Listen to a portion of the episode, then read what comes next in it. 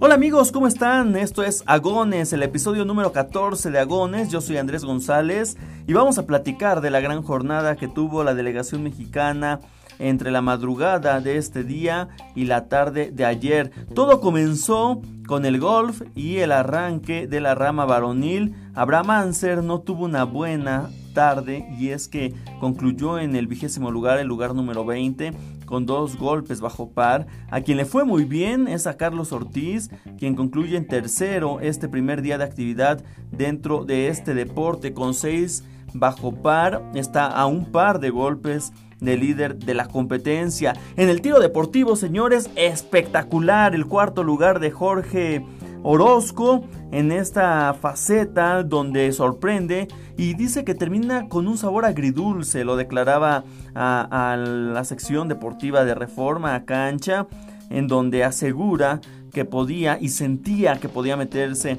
a las medallas. Hubiera estado espectacular. Alejandra Ramírez concluyó en el lugar número 13. Mientras, en otra disciplina, en el remo, está, tuvo participación Kenia Lechuga dentro de la semifinal CD, que no da una medalla ya en la, en la faceta en la que compite, pero sí da un mejor lugar dentro del ranking olímpico. Avanza en primer lugar a la final con un tiempo de 7 minutos, 33 segundos y 72 centésimas. Así las cosas, señores. Y también hubo actividad en el tiro con arco, pero regresamos para hablar de eso con nuestro especialista Bruno Martínez.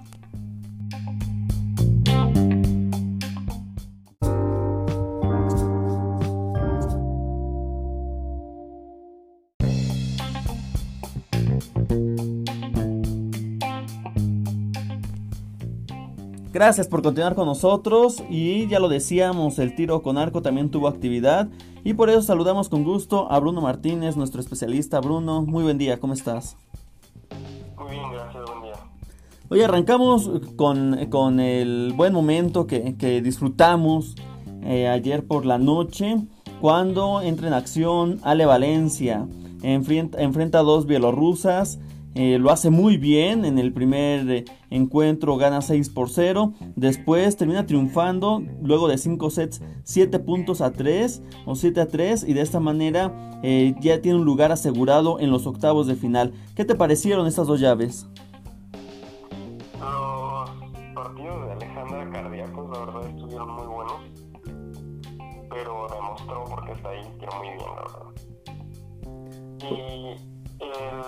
De Ana Paula también estuvo muy bueno. Siento que ella llevaba un poco la ventaja. Eh, pero pues el tema del aire también estuvo presente y se quedó sin tiempo en una flecha. Sí, en, en la última flecha que tenía que, que lanzar, prácticamente tenía en contra dos cosas el viento y el tiempo y estuvo aguantando a ver si se si transcurría el, viento porque también hay que decir que era necesario el 10 para empatar y luego irse ya al desempate. Sin embargo se le acaba el tiempo y no logra tirar esa flecha. Ahí qué ocurre Bruno qué pasa por, la mente del arquero. En este caso, ¿qué crees que pudo haber afectado? Eh, hay quien asegura que pudo haber pesado la inexperiencia, que era lo mejor. Digo, de afuera es más fácil y más tranquilo. Estando ahí, pues hay menos tiempo, el tiempo corre más rápido y pasan más situaciones.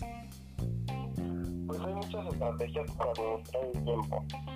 Hay gente que tira muy rápido al principio, gente que se espera al final, pero mm, también que el coach o la persona que está atrás te cuente cuando ya, esté, cuando ya estén pasando los segundos, los últimos segundos. En este caso el entrenador nada más le dijo abres con 9, con 9 segundos, pero no continuó la cuenta, entonces yo me imagino que Ana Paula llevó la cuenta en su cabeza y pues acabó el tiempo. En una situación apremiante donde hay a lo mejor alguna ráfaga de viento y, el tiempo en contra, ¿qué es mejor, tirar a donde caiga o reservarse? Eh, siempre, siempre es mejor tirar la flecha, porque es mejor tirar, tú, no sabes qué va a tirar el otro, entonces pues es mejor tirar un 2 o un 4 a tirar un cero. Aunque si pasa que si tiras después de que se acabó el tiempo, te ponen una flecha inválida y, la de mayor valor la pierdes, por así decirlo. O sea, suponiendo que ella tuviera 10, 9 y se tirara, no sé, un 3, pero después de la chicharra, los que se cuentan serían 9, 3, M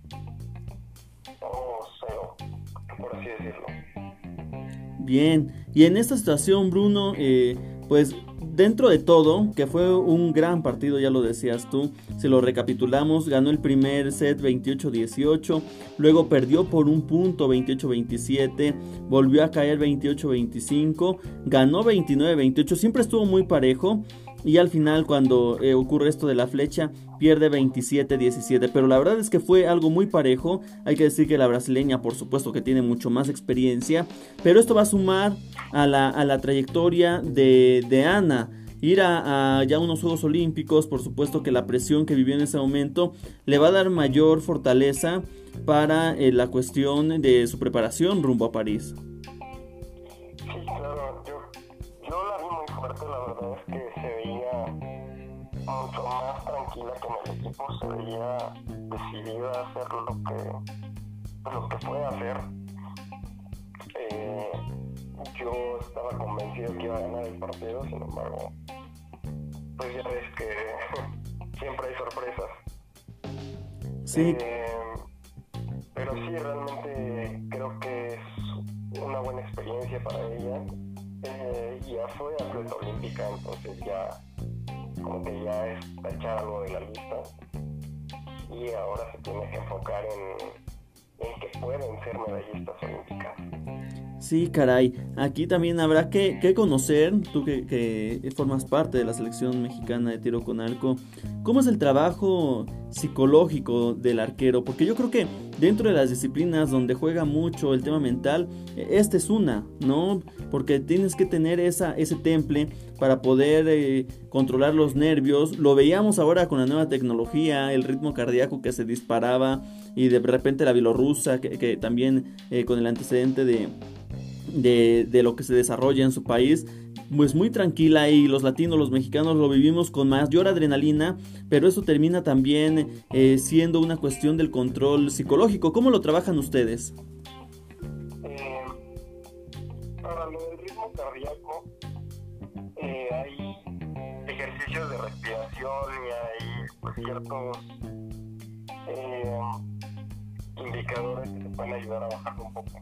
Sin embargo, también es algo muy cultural y muy personal que tanto sientes los nervios, que tanto se acelera tu corazón.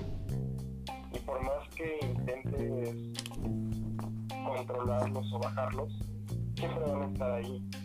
O, ajá, o sea, por ejemplo, vimos arqueros que no subían de 110 y a lo mejor es porque ellos son así y así son en la vida normalmente. Pero no sé, alguien o por ejemplo un latino, por lo general siempre somos como un poquito más metidos en las cosas, como más aguerridos, más sentimentales, por así decirlo. Entonces es normal que el ritmo cardíaco sea más elevado, pero tenemos también muchos ejercicios que hacemos para aprender a lidiar con eso, o no dejar de sentirlo porque está bien sentir las cosas, pero tenemos ejercicios como el HIIT, por ejemplo, que es ir corriendo a la parca y regresar a toda velocidad. Entonces llegas con el corazón muy agitado a 180, 190 y tienes que disparar tres flechas en menos de un minuto. Entonces te vas acostumbrando a la sensación, empiezas a aprender cómo funciona tu cuerpo en, situaciones de estrés, con el corazón muy acelerado. Entonces son ejercicios como de adaptación muy bien, no cabe duda que es diario aprendemos algo. Qué, qué, buen, este, qué bueno conocer ese tipo de situaciones que no conocemos a detalle a veces. Y Bruno, también me gustaría conocer ya para finalizar tu postura, tu sentir, tu perspectiva en torno al tema del uniforme de las eh, chicas de softball que lo, lo, dejan a un costado ¿no? del cesto de la basura en la Villa Olímpica ¿Cómo tomas ese mensaje? Sea, no sé si ellas ya dieron alguna declaración o si significa algo, pero pues la verdad a mí sí me duele, hasta me ofende, la verdad, porque están yendo por el sueño de mucha gente y tirarlo en la basura así, como si aunque ellas ya compitieron, aunque ellas ya dieron su mayor esfuerzo y lo hicieron muy bien, eh, tirar el uniforme se me hace como una falta de respeto, ¿sabes? Decían Bruno que, que uno de los argumentos era el sobrepeso del equipaje, pero con ese equipaje viajaron, ¿no? O sea, era parte del uniforme, se los dieron antes de partir. Claro, por ejemplo, uh, no sé qué tanto sobrepeso puedes llevar. A lo mejor, pues sí, les dieron cosas allá, pero no creo que te hayan dado tantas cosas como para dejar un uniforme completo, ¿sabes? O, por ejemplo, en mi caso, yo estaría dispuesto a ponerme tres pants y tres praderas y morirme de calor y que me dejen pasar el avión, la verdad. Y poderme llevar mi uniforme porque trabajé durísimo. Y te digo, no, no, no son preparaciones de cuatro años, hay gente que lleva la misma ida de 99, 98 tiramos, tantos años trabajando para llegar a unos Juegos Olímpicos, entonces, pues no sé, tirar el uniforme sí, sí me duele, la verdad. Claro, y lo que hubieran dado tantos atletas por portar ese uniforme, ¿no? Claro, claro, yo mismo lo que daría por estar ahí.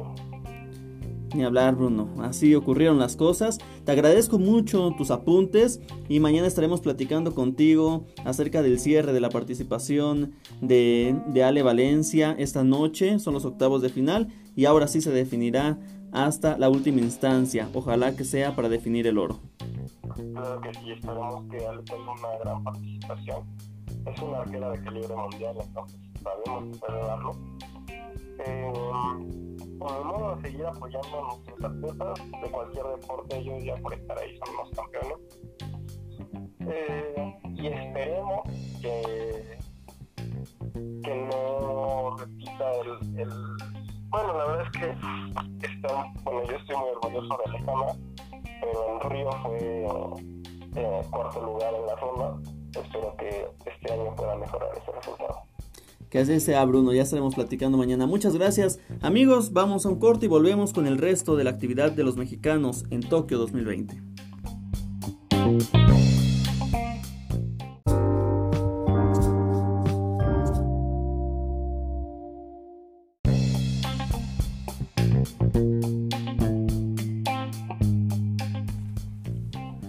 Bueno, vámonos con el resto de la información y es que prácticamente esta madrugada tuvieron actividad Josué Gagiola y José Luis Rubio en el voleibol de playa. Les tocó enfrentar a los checos como parte de la actividad de su grupo, en donde enfrentaron a Ondrek Persic y también a David Schweiner.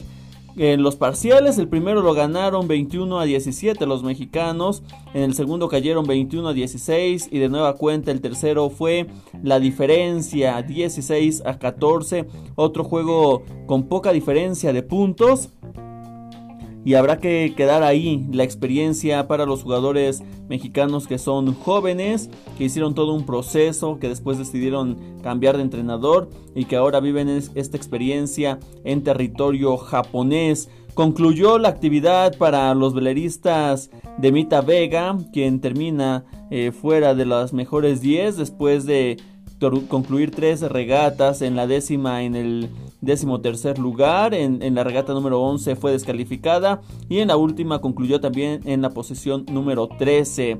Y también Nacho Berenguer queda ya eh, concluida su participación. Habrá que estar al pendiente de Elena Oetling y también de Juan Pérez en la clase fin. Así las cosas, señores. Hoy empieza el atletismo.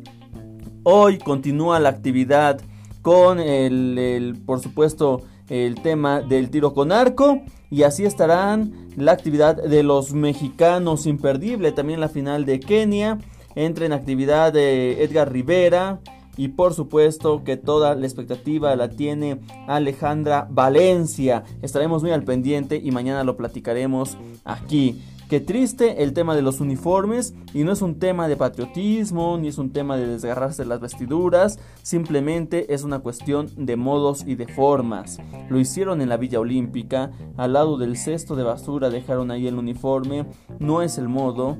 Yo creo que ningún eh, trabajo habría una buena reacción si después de que te dan un uniforme, supongamos en invierno, una chamarra invernal, termina la temporada y la pones al lado del cesto de basura. Yo creo que no es un buen mensaje y habrá mucho, mucho que analizar esta, situación. El señor Padilla decía, eh, de acuerdo a lo que declaró para el periódico Reforma, que eh, estarán castigadas de llamados a la selección, sobre todo o, enfocadas al eh, proceso olímpico. Esto incluye centroamericanos, panamericanos y los próximos olímpicos. Habrá que estar al pendiente de las sanciones, de los porqués, porque la declaración del presidente de softball al decir que fue por sobrepeso en el equipaje es simplemente ridícula. Yo soy Andrés González y mañana nos escuchamos en otro episodio más de Agones.